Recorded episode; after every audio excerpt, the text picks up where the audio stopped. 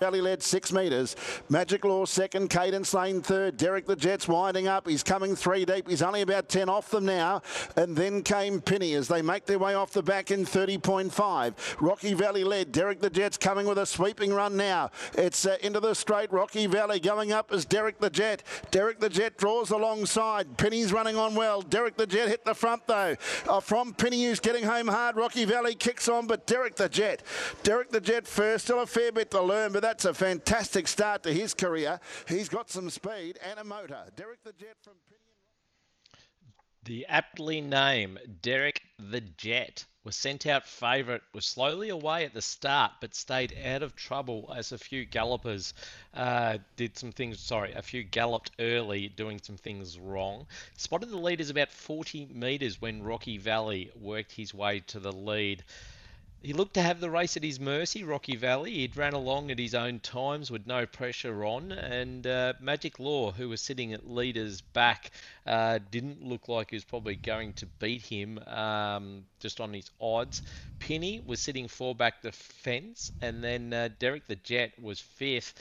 Nathan decided to ease Derek the Jet out three wide at about the 350 metre mark had some ground to make up on Rocky Valley, and uh, he just ran straight to Rocky Valley at about the 150 metre mark, like he was standing still. Rocky Valley, uh, he actually kicked back once they straightened um, and gave a little bit of an effort up the straight, but was never going to hold Derek the Jet out.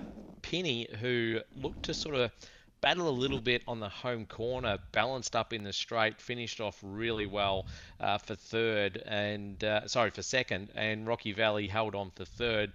Um, the second and third horses, I think, will improve heaps off their first up runs, but the winner, he looks to have a fair bit of class about him.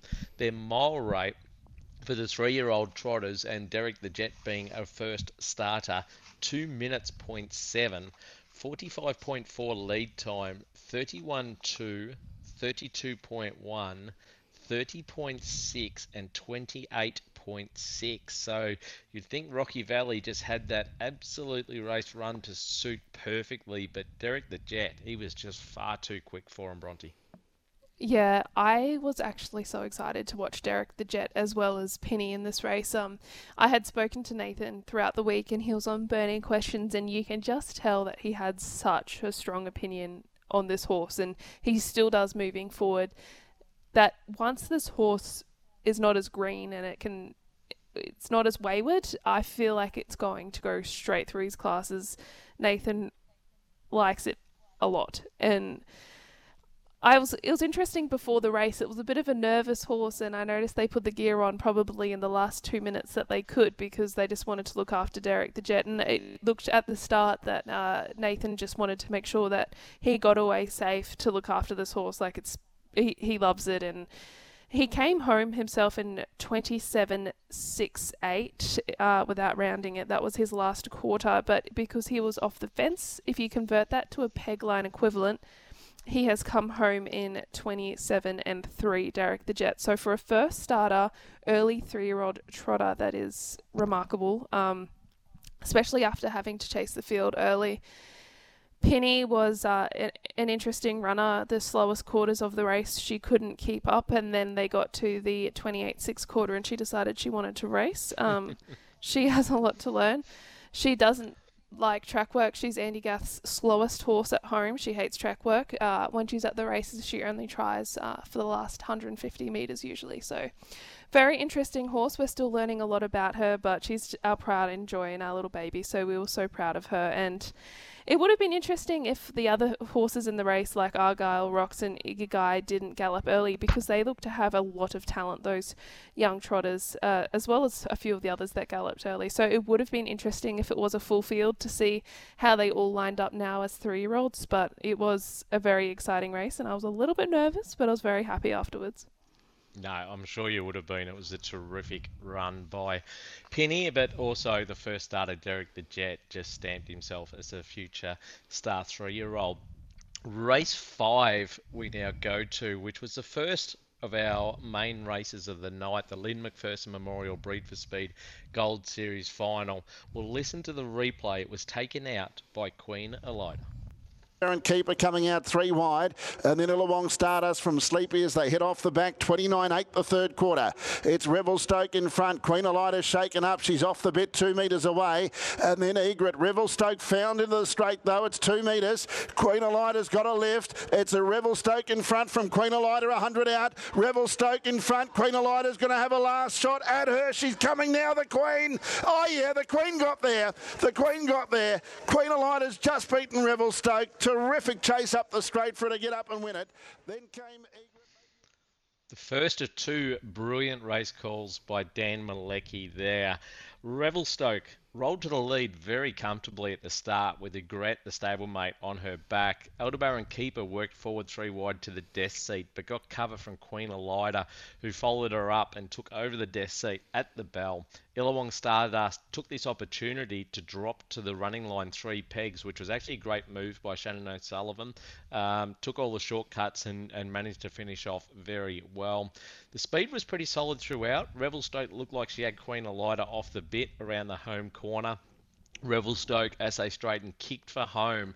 But Queen Elida, she knows where that line is and she just has so much desire to win. She dug deep and took the lead with just metres to go. Revelstoke running another terrific placing, hasn't won for over 12 months, but just keeps running some massive races, knocking on the door for a win for sure. Illawong Stardust, who got up the straight well into third, and Egret stuck on okay for fourth.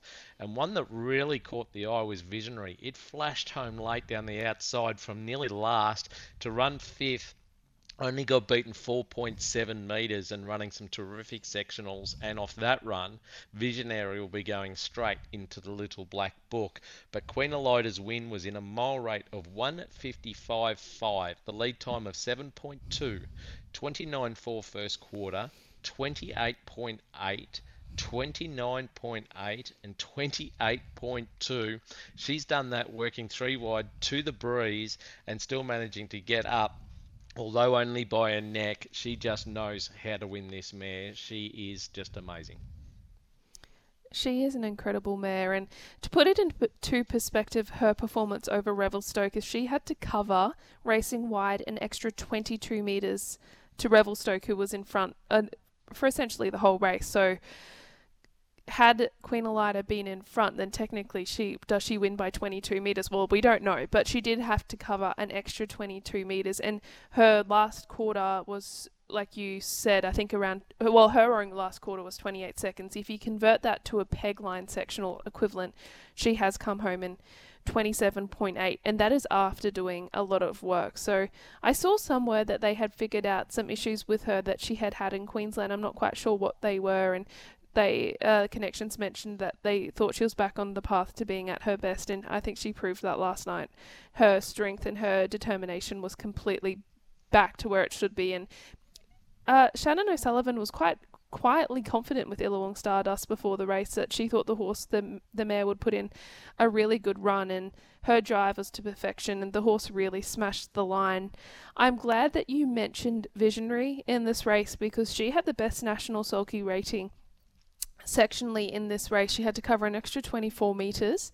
Her last quarter was 27 and 2, but if you convert that to a peg line equivalent, as if she was racing on the fence, she would have come home in 26 7, which is absolutely enormous. I think out of all the Anton Golino runners in the race, this is probably the one that they didn't have as much confidence with going into the run, but she ended up having the best sectional time. So Visionary, I'm glad that you're popping her into your black book. Another horse that had really good sectionals in this race and will probably find an easier race after this is Lady Adelia, so she might be one to watch as well. But I was uh, super impressed by Visionary and also Illawong Stardust, and of course the star mare Queen Elida.